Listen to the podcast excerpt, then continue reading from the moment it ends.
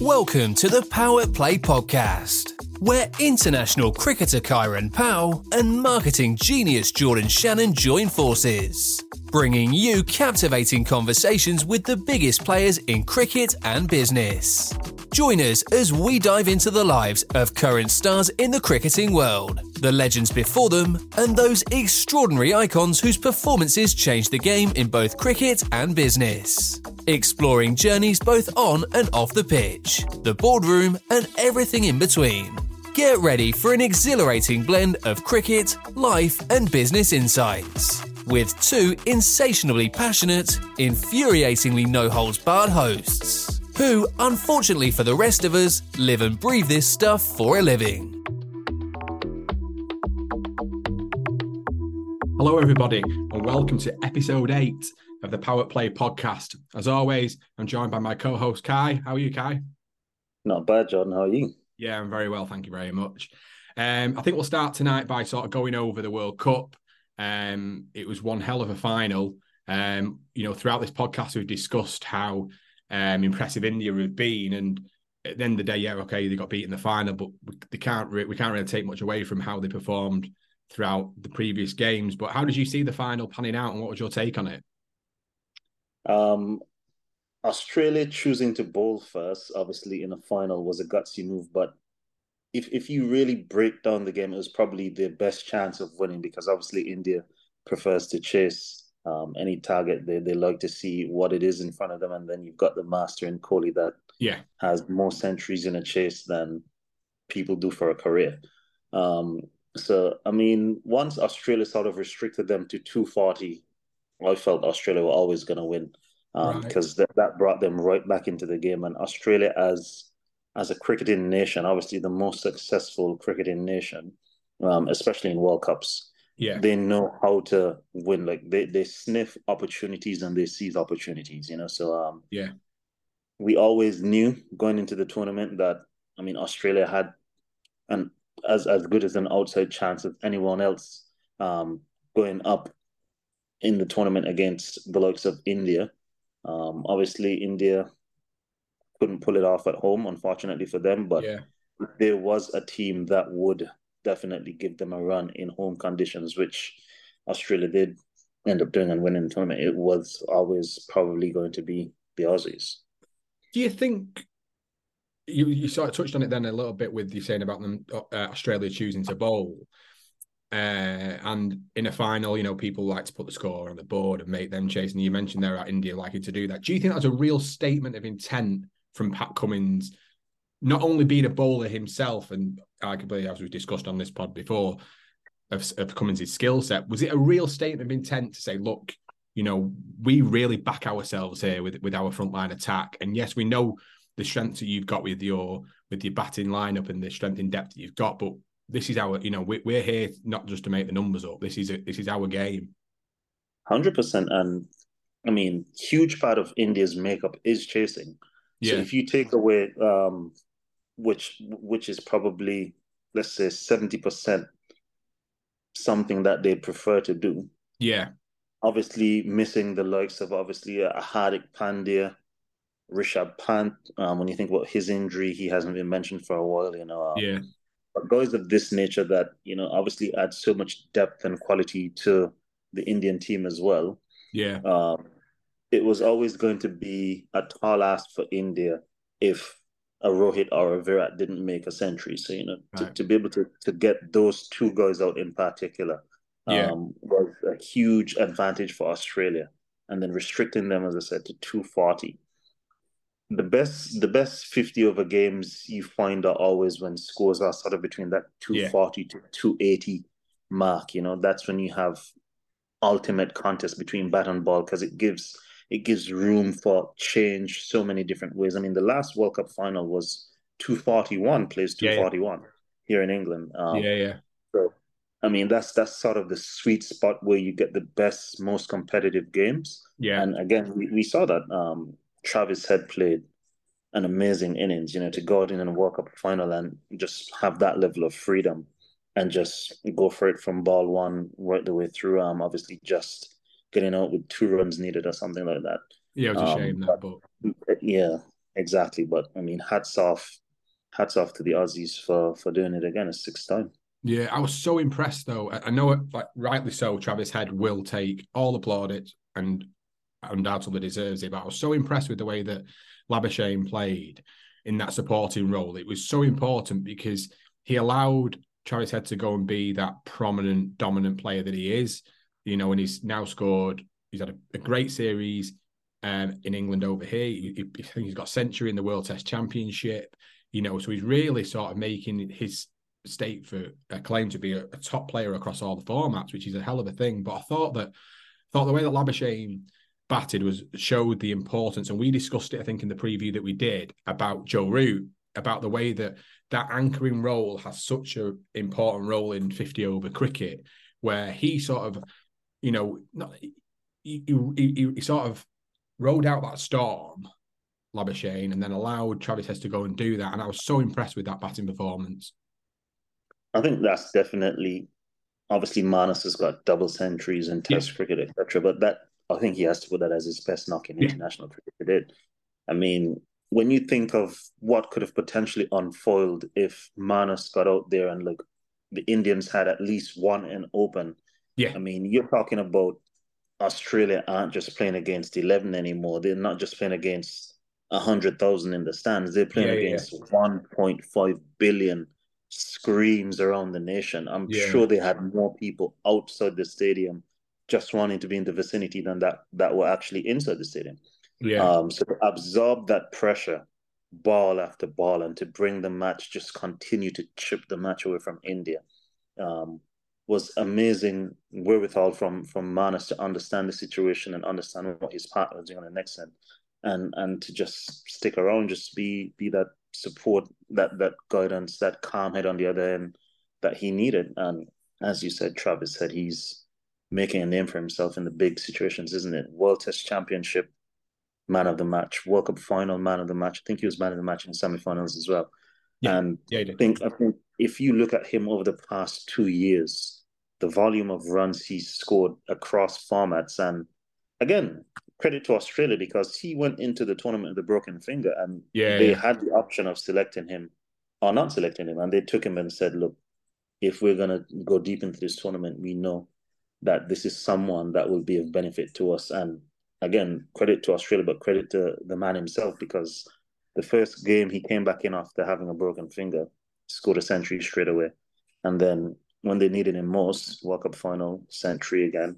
Um, so I think he's someone that's absolutely flying in the right direction for Australia. And you look at his age and the age of the other guys around the team, potential future Australia captain, maybe. So yeah, kudos yeah. Say. No, definitely. I think just touching on the Marnus situation, like he was, he said in an interview as well that he he wasn't even sure the night before whether he was even going to play in the final. And you think that he's gone from a 24 hour period to be sort of, you know, in the back of his mind thinking he might not make the cut to not only that play, like I said, playing one of arguably one of the most important innings he's played is a real credit to him and the way that he's, you know, stuck stuck at stuck at it and ensured he's worked at his 50 over game as well as he had.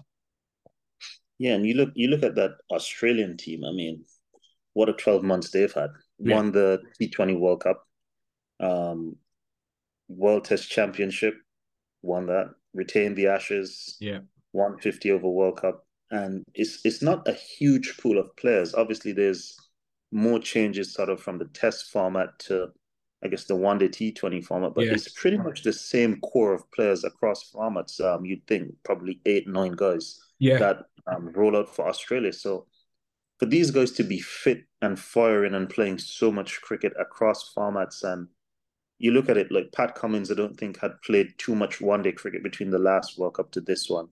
Um, but to be able to get back in and adapt again to playing limited overs cricket, um, it's it's amazing like yeah. how they're able to just switch formats and be competitive in any condition yeah. around the world. Yeah, definitely. Or like you said there, uh, it's the any condition which is impressive as well because you had the Test Championship. Yeah, that was in England. Obviously, they retained the Ashes in England, and they've gone and done that in India's backyard. You've you've come across all these different types of conditions, and in environments as well. Because back, you know, playing playing in the the uh, Ashes here, it's been feisty. It's you know, there's been a, there's been atmospheres. There's been um, you know, the England fans brought you know the the occasion and stuff, and India have, have done it here as well. So to show that resilience and that mental resilience throughout such a sustained period of, of time.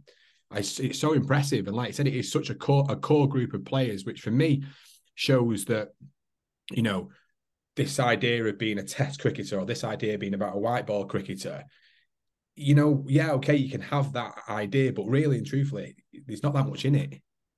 You can do. I mean, a, a good cricketer is a good cricketer.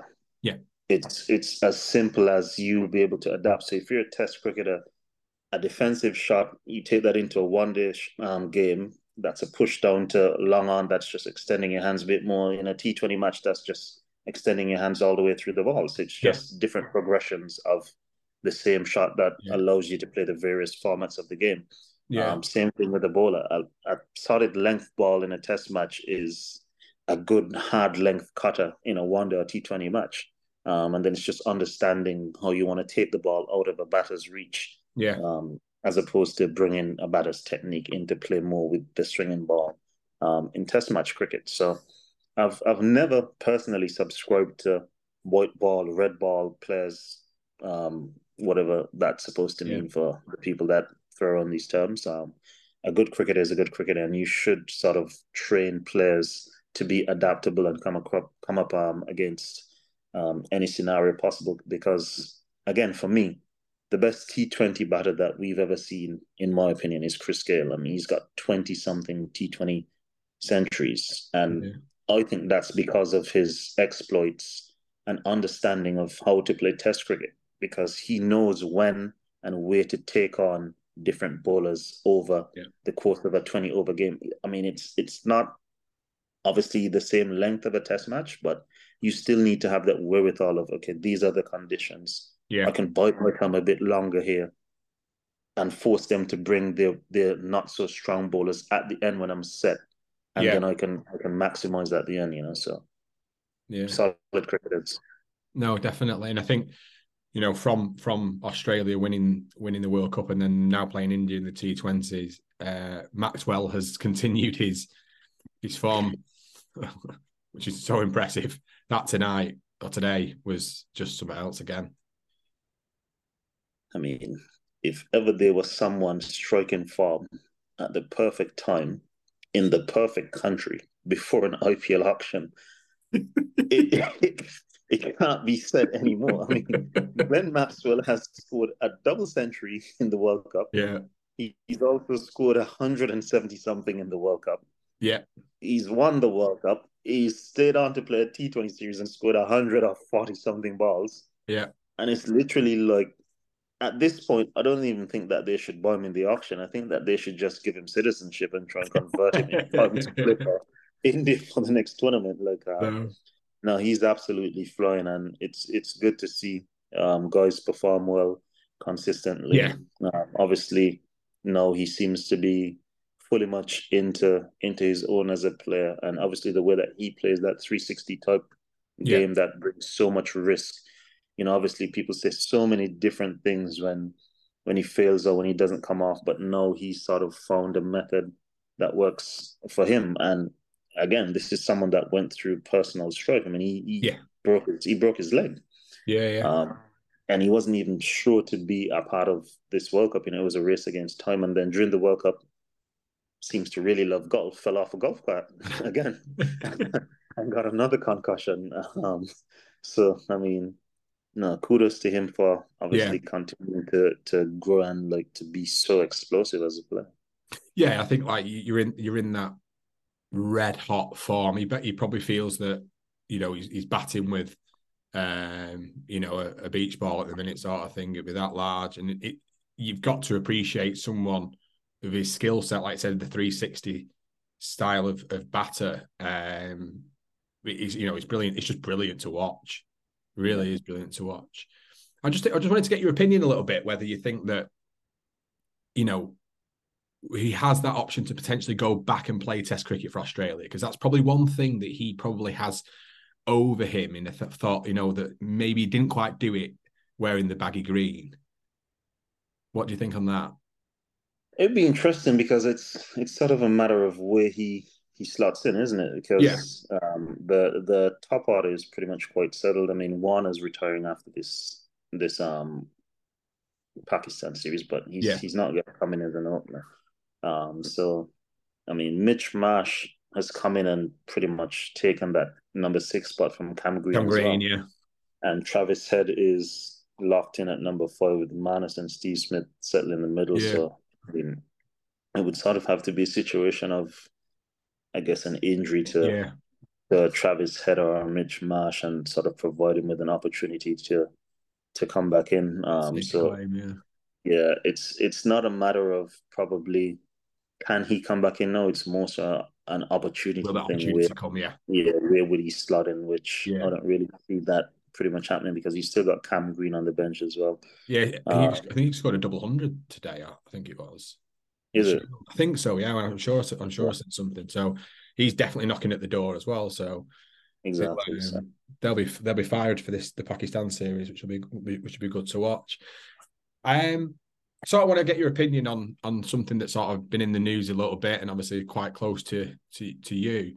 Uh, what did you make of the omission of uh, Darren Bravo out of the you know the West Indies one day squad? Really, absolute nonsense. One of the single most ridiculous things I've ever heard a chairman of selectors come on air and say, like, okay, let's let's break this all the way down. You have not selected Darren Bravo because you said he's 34 years of age and you're planning for the next World Cup. If you're planning for the next World Cup, the first thing you need to do is qualify for the next World Cup. Yeah. So, in order to qualify for the next World Cup, and whilst you have England coming to the Caribbean with an understrength team, you need to get as many wins and as many points as early as possible to try and seal automatic qualification, move up in the rankings. Therefore, you pick your best teams all the time. Doesn't matter if someone is 45. Once they're playing and they're performing, you pick your best team. It's as simple as that. You don't go away from that mantra. When you get to the World Cup, then you figure out the World Cup. You can't be trying to figure out what's going to happen in 2027, in 2023. Only Elon Musk, who's trying to explore Mars, can probably tell us, yeah, everyday normal humans, what's sort of happening in the future. And even he doesn't, he's not God. Um, you pick Kjorn Ottley in the team, who is the same age as Bravo. They're both Kjorn yeah. Ottley's 34 this year as well. Yeah. But you don't pick the man that makes the most runs. You select Shane Dowrich into the team, who's 32 years old, hasn't really played much one day cricket. Is he going to be around for the next World Cup? He's th- he's going to be 36 by then. Yeah. Are you going to tell me a Roston Chase, for example, is going to be 35? Um, Jason Holder, who I don't know what his situation is. Um, but these are, you're trying to tell me that there's no one that's going to be sort of 35, 36 in the team or around the team at that time because even the captain but that metric, Shai Hope's going to be 34 by the time the next World Cup comes around. So are you saying that he's not going to be there as well? You can't say because you've selected an Alick Athanaze and a Keacy Carty that you can't pick a Darren Bravo. You look at the last time the West Indies went to the World Cup in 2019, we hardly qualified then as well. It was because of um, some, I can't remember the exact scenario, in a Scotland match in a World Cup qualifier that allowed us to actually even get through to the World Cup then. And then we had to draw for the likes of a Chris Gayle and a Marlon Samuels that were drafted back into the West Indies team yeah. after doing the same thing, saying that we're going to give chances to um, young players to come in and play. You still went back to senior players. Even the likes of, I think, Kieron Pollard and Dwayne Bravo were offered the opportunity to come back and play in that qualifier, but I don't think they went for whatever reason. But what, why does history have to keep repeating itself? And it's funny to me that of all people, Desmond Haynes is the chairman of selectors when this is happening because in his playing career, he was dropped for the same situation, the same scenario where they were saying like sort of um age sort of thing when he was yeah. still performing. So then if you had something like that happen to you as a player, surely you should want to right that wrong. And then I saw something where the president of the West Indies Cricket Board was attending the Queen's Park Cricket Club dinner, which is obviously Darren Bravo's home club in Trinidad, yeah. and sort of rebuffed or re- rebutted the the notion that there's an age limit for selection, which they can't be. I mean, I'll take it even further. Last year, before the start of the four day tournament, I personally had a meeting with the chairman of selectors and the other selector, asking them, why am I not being selected? Because if you're not going to pick me, tell me no, so that I can allow the Leeward Islands to pick a younger player and move on with their cricket. If age is a stipulation, they said no, age is not a factor. Once you're performing, you will be selected. If you check the stats of the past two 40 seasons in the Caribbean, I'm the leading run scorer over the past two seasons. Yep. Yet still, as Darren Bravo said, lack of communication. Um, you literally you just play, you don't hear anything from any selectors. You perform, you don't hear anything from any selectors. The key ingredient for um, criteria, sorry, for selection should be performance. Age is not um, anything to do with it because if you're gonna international cricket is not an under 19 or under 30 tournament, you know. Yeah. It's whoever's playing and performing. You look at Australia, for example, they selected Usman Khawaja because he was performing in Shield cricket. Yeah. He got back into the team at like 34 or something, right? Was yeah, yeah. 34, 35. And he's been flying ever Fantastic. since then. He scored he scored pretty much half, if not equal to the amount of runs that he had all the years of international cricket before that in the past two to three seasons century yeah. upon century upon century. In this Super 50 tournament as well, there was a player seminar put on by the West Indies Cricket Board where Andre Fletcher again got up and asked the same question of the selection committee. Is age a determining factor for players playing in the West Indies team? Because players over 30 sort of feel as though it doesn't matter what you do, you won't be selected he stood up and said, as long as you're playing, you become eligible. And as long as you perform, you meet the criteria to make the West Indies team. So how can you then consistently say that on one end of the spectrum, but then on the other end of the spectrum, come and say Darren Bravo's not going to be in your plans for 2027? You don't even know if you're going to qualify for 2027. Yeah. Pick your best players now. Pick the people that are performing across formats. But it seems as though there's there's there's a vendetta against players that don't conform to, I guess, rule or command from from the hierarchy. If if they tell you to jump, they want you to jump. You can't ask them how high, why, where, when. You know, it doesn't make sense. So, I mean, I was I was personally told that I don't need cricket a few years back by, the, by one of the West Indies coaches. I've got too much money, and so I need to um, leave an opportunity for someone else to come in and play, which I mean absolutely puzzles me because what I've been able to do, what me and Emma have been able to do as a couple in terms of setting ourselves up and investing into businesses and real estate, etc., outside of cricket, has nothing to do with meeting the criteria for selection for the West Indies. Yeah. You can't expect to watch a player's personal life and say, okay, by that metric, uh, Cristiano Ronaldo should not be eligible to play football, or LeBron James should not be eligible to play basketball. Like you want players to continue to improve themselves on and off the field. That's how you have better, more settled players representing you as a brand, which then in turn you turn around and monitors the brand and be able to continue to grow the brand. You, you're not going to have a 20 year old go and be the CEO of Apple, are you? Because Apple is a trillion dollar company. You need experienced people leading the line at um at, at any organization. It's just like West Indies Cricket Board. You're not going to have a 20 year old going to be the director of cricket or the president of the West Indies Cricket Board. They've got no experience in business or life. They have they have to be guided by senior players around them.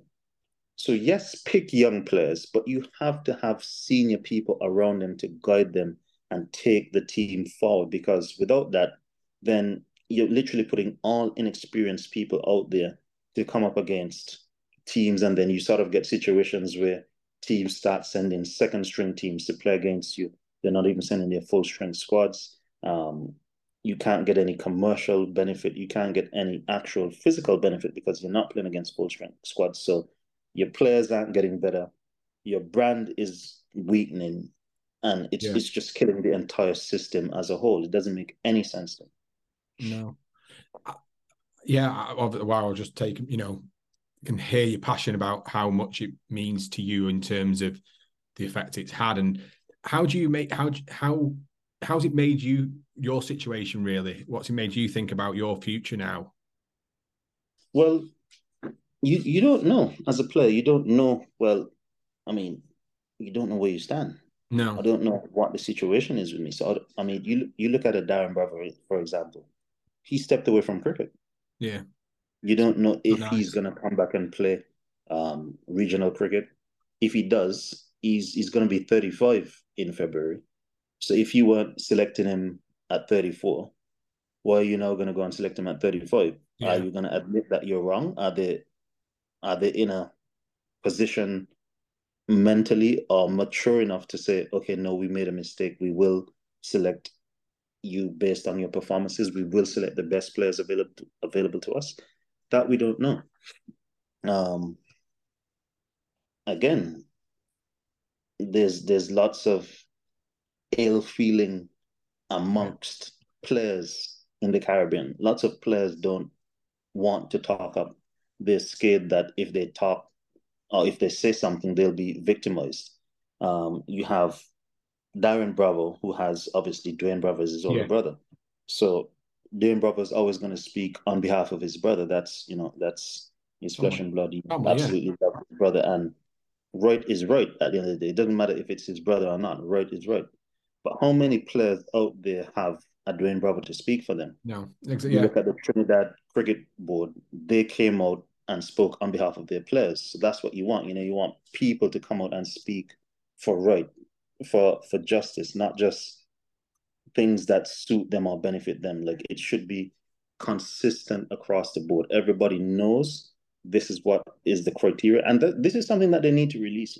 They need to release the criteria for being a member of the West Indies cricket team so that it's out in the open. Every player knows, every stakeholder knows, every shareholder knows that this is what it takes to be a member of the West Indies cricket team. So then when people hit the metrics that are required for you to be selected into the West Indies team and you're not, you don't even have to go and declare an argument because the public knows, okay, this is what's happening. This this team is not being selected anymore based on performances. It's literally solely down to the discretion of who is liked and who isn't liked.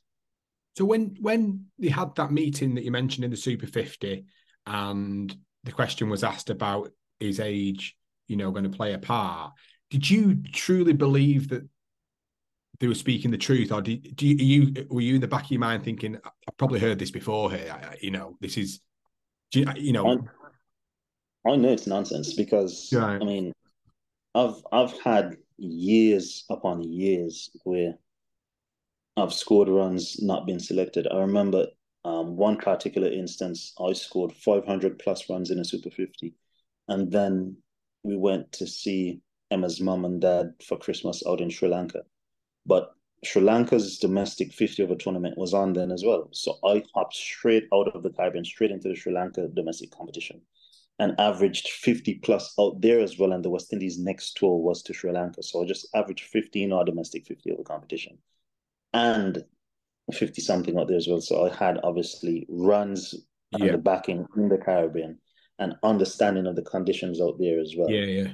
Um, absolutely nothing again, you had the situation when there were multiple players that pulled out of that Bangladesh tour, um, where where Kyle Mayers went on to score that double century, that famous double century. Yeah. Um, and I was the leading run scorer in that season, um, leading up to that team being selected. And you had pretty much the entire West Indies team, um, first choice players um, pulled out of that series, and I didn't even get a call up to to go to that Bangladesh series. So it's things like that that um Darren Bravo was referencing. I mean, you saw what he said. There are three West Indies teams in operation right now.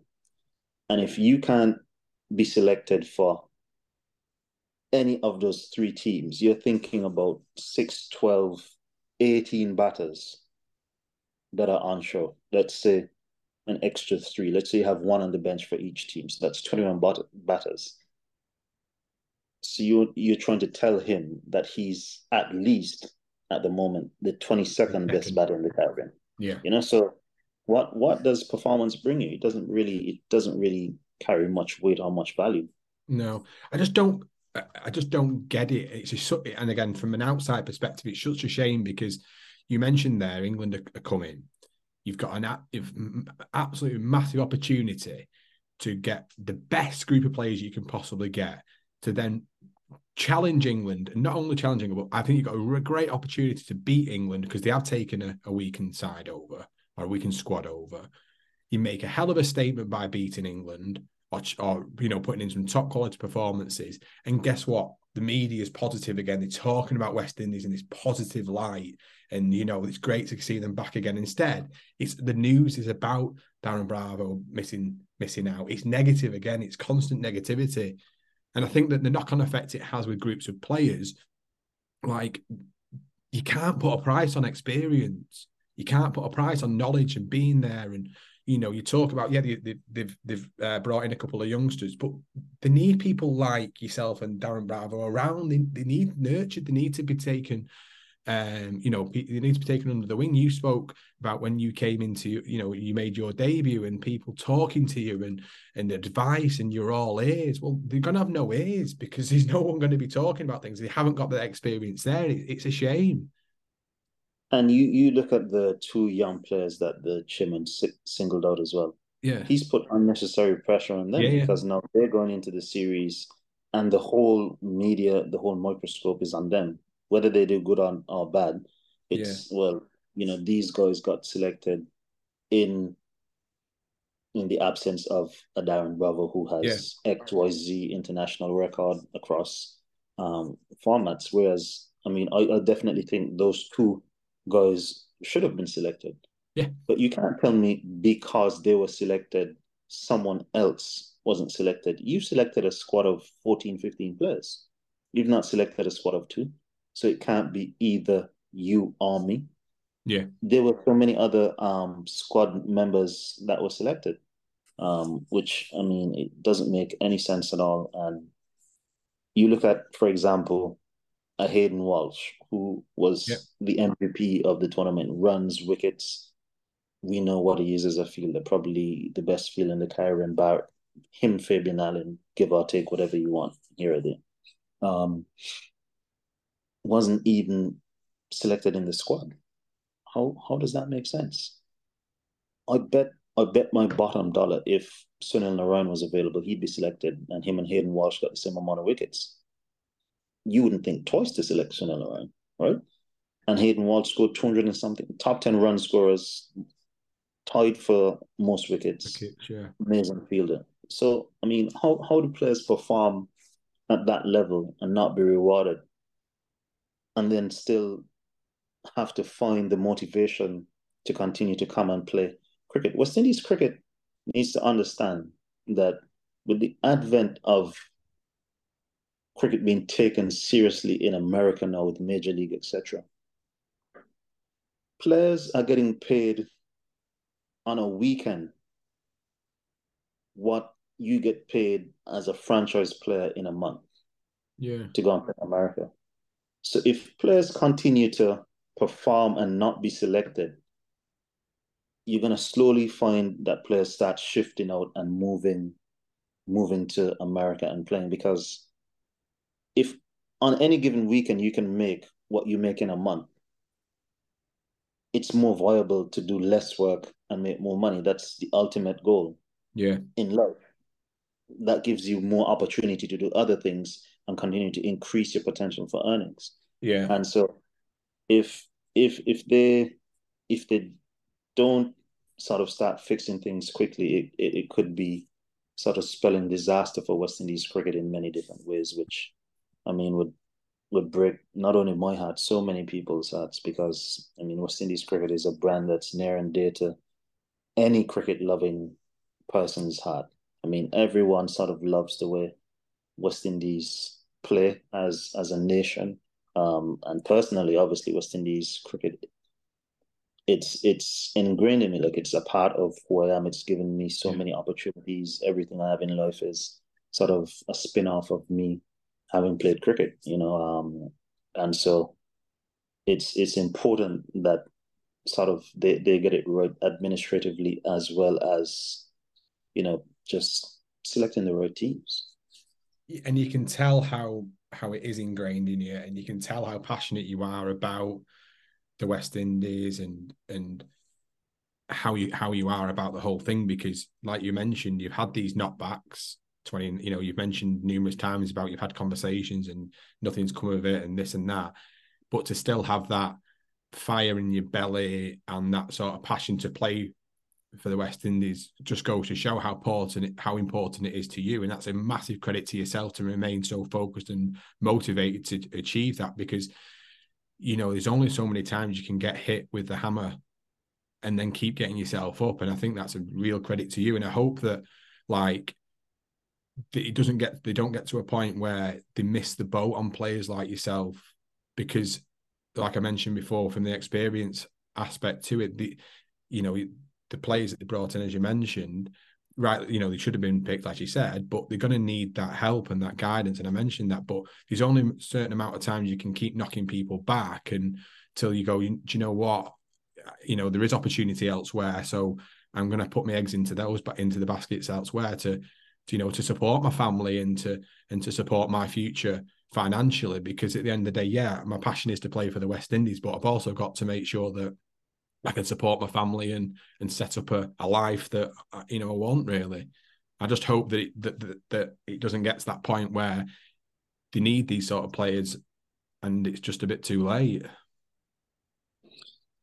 It's it's already happening, unfortunately. Um, so it's it's sort of to the point where they need to stop a mass exodus um, and sort of save save what we have, as opposed to having to start again from scratch and being forced to only have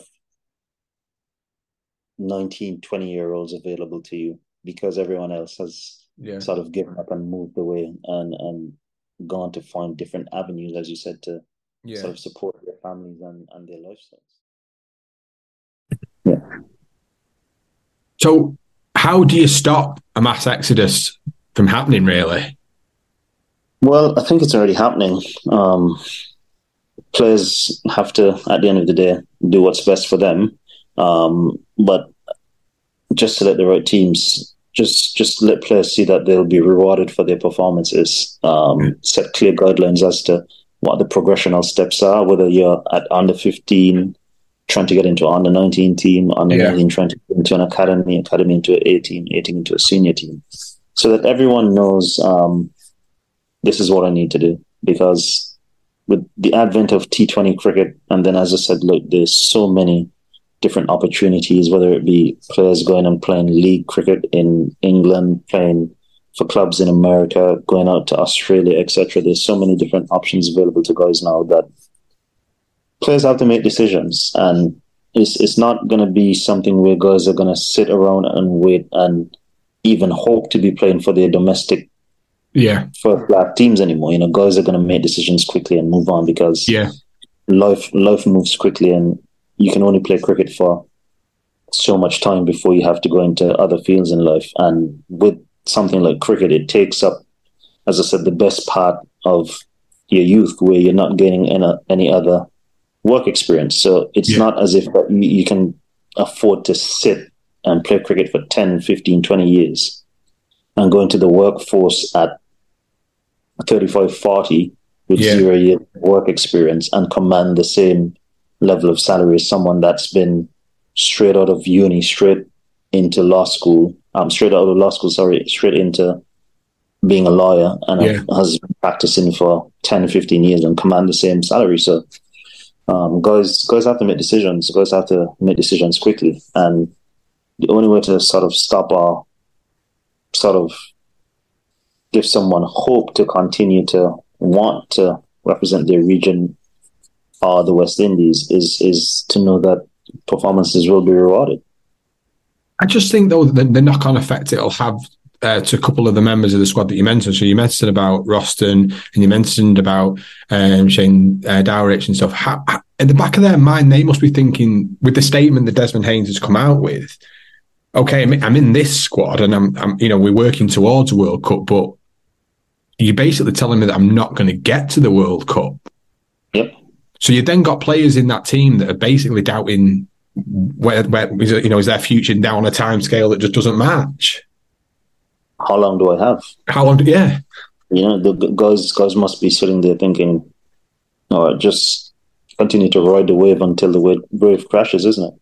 Because how long do you have knowing that this is the mentality or this is the mindset of of the um, man that's responsible that that sort of has has your future in his hands? You know, yeah. um, pretty much looking for someone younger, just scouting for someone younger to fit the bill, and then you're pretty much gone, isn't it? So it's it's an uncomfortable place to sit in. Um, I guess people will say that means that it forces you to perform, um, which which is a good thing. Um, but um, everyone sorts of have a different a different lifespan, if that makes sense. So the opportunities afforded to to one isn't the same opportunities afforded to all. Yeah. Um, and again, selection criteria. If you're meeting the criteria, doesn't matter age or whatever the scenario is. Once you're meeting the criteria, you should be selected. Yeah. Um, no nepotism, no no nonsense involved in it. No, I just hope it doesn't. I just I just don't. I know it's this is again my my only personal opinion. I just hope it doesn't have its negative effect to you know keep towards the West Indies cricket like we I want and we spoke about it with the missing out in the World Cup. Everybody wants positive things to come out of West Indies cricket.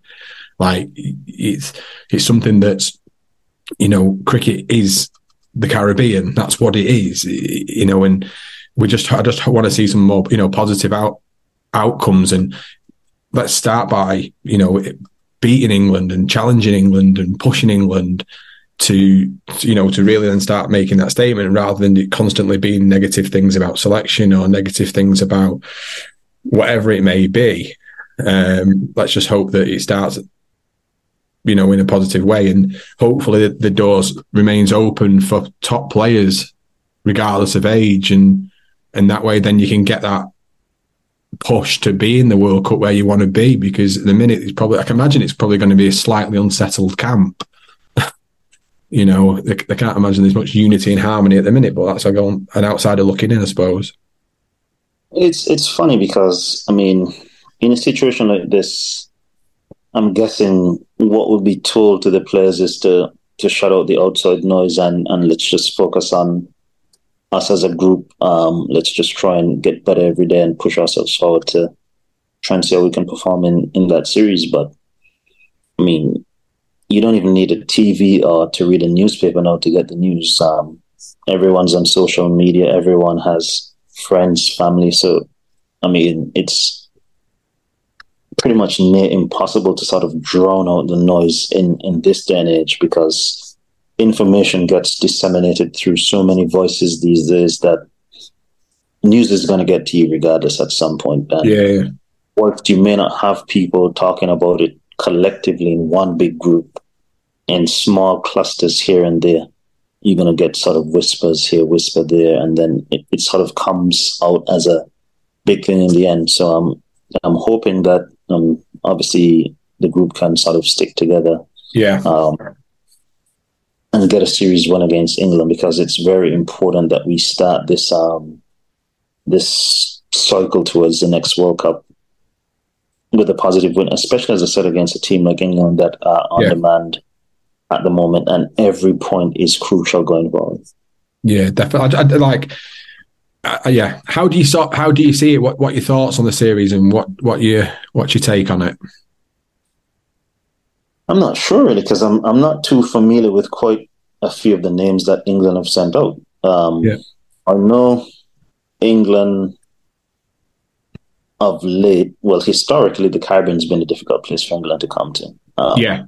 West Indies get up for an England series. Um, and so that in itself will be a difficult task for England to, to overcome, especially with the West Indian guys coming off of a lot of cricket, be it, be it um, regional cricket, but a lot of the England guys would have been not having played much cricket of recent vintage. I mean, there are a few guys that came from the World Cup, but the other guys would have been county season is finished Yeah. for a long time. It's sort of winter, so Yeah. I don't know if guys would have been on holidays or if they would have been training or doing any Doing what they're preseason doing. work. But Yeah. yeah, it's it's nothing compared to. I mean, the Caribbean is extremely hot at the moment. When when we left, it was like 38 degrees. I think it's Wow. cooled down.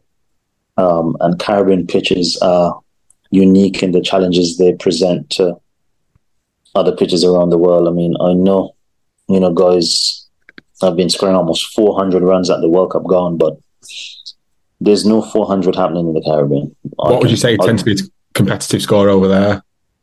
in the Caribbean, if you can get 270 plus, you're always in the game. Right. Um, just for the nature of the pitches and the outfields and stuff, and it's just understanding what happens when Yeah. as well. Um, so, um, no, it's it's going to be an interesting series. Um, and as I said, I'm fingers crossed that the West Indies can definitely pull something out from the series because it's important that we build up and don't have to go back to Zimbabwe in 2026 for 2027 World qualifiers. Yeah.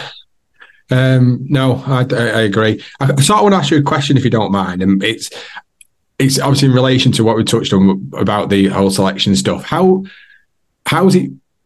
What sort of mindset are you in now, personally, from from your international career perspective? How do you feel?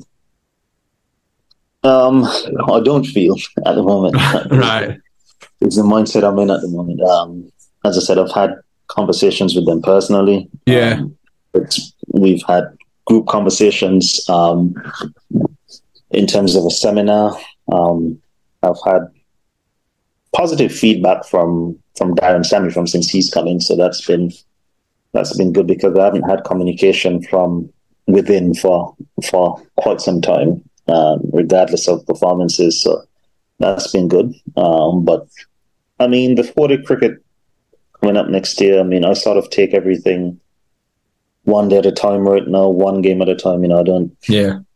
harbor any any great hopes. I mean, if change comes about, amazing. If not, I'm not surprised because that's been what it's been for Yeah.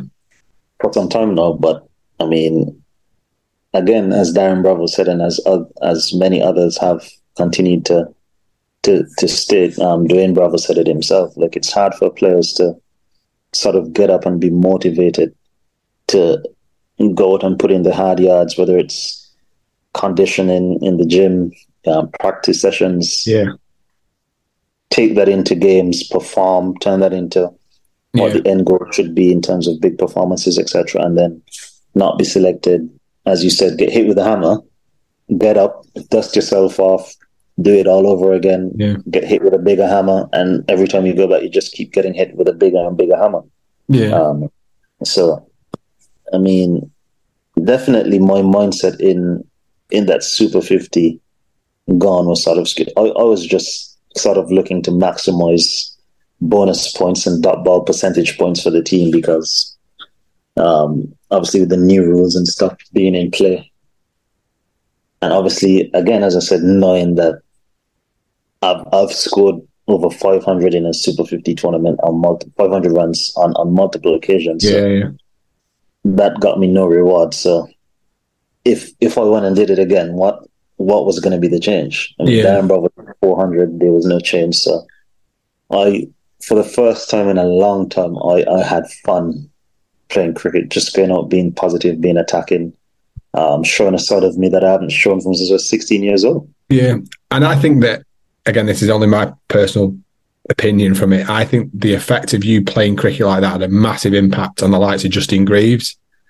The likes of Hayden Walsh, people who, who who you had a positive effect. So yeah, I understand what you're saying, and you know the reward for the selection didn't come, but also the impact that you've had from a positive perspective really did have an impact on the Leeward Islands as a side and some individuals as well who performed. And I think it's a massive credit to you to do that, and I think that's I'm you know proud of you for doing that. No, thanks, Jordan. I think um, definitely that was some of the feedback that I received as well. Um, speaking to some of the players because it allowed them to sort of get yeah. into the game more. It sorts of give them that much extra time to yeah. play and not worry about um, pressure being built up on them because of the stats we were getting. So that was good. Um, yeah. Fell short as a team, um, but I mean, we knew leaving leaving. Kitts, the base of the franchise, that our goal was yeah. to go on to the finals. Um, and I mean, if if we did do one thing, it's that we did go and actually play the finals. Um, yeah. So hopefully we can we can sort of build on that into the four day season, and then possibly next next Super Fifty sort of take it one step further. But no, it was yeah. really good experience. No, definitely. It's just you know those little small margins and stuff. But um, thank you so much for tonight. Honestly, it's been extremely insightful. Um, so much knowledge that you've brought and you know experiences that you've been a part of and things. So I can't thank you enough. And I hope you've all enjoyed tonight. And um, I hope you're all tuning in on YouTube, uh, Spotify, and on the Apple podcast as well as other podcasts around. So I hope you're all enjoying. Um, and thank you very much. Thank you for joining us on the Power Play podcast, hosted by Kieran Powell and Jordan Shannon. We hope you enjoyed this immersive dive into the world of cricket and business, exploring the unique experiences and perspectives of players past and present, alongside those invaluable insights into intriguing business themes that transcend beyond the boundaries of sporting heroics. Be sure to set your reminders on your Alexa or Google Home device or we won't tell anyone if you still use those paper calendar things from a bygone era. Join us next time for more inspiring dialogue with scintillating minds on the Power Play podcast.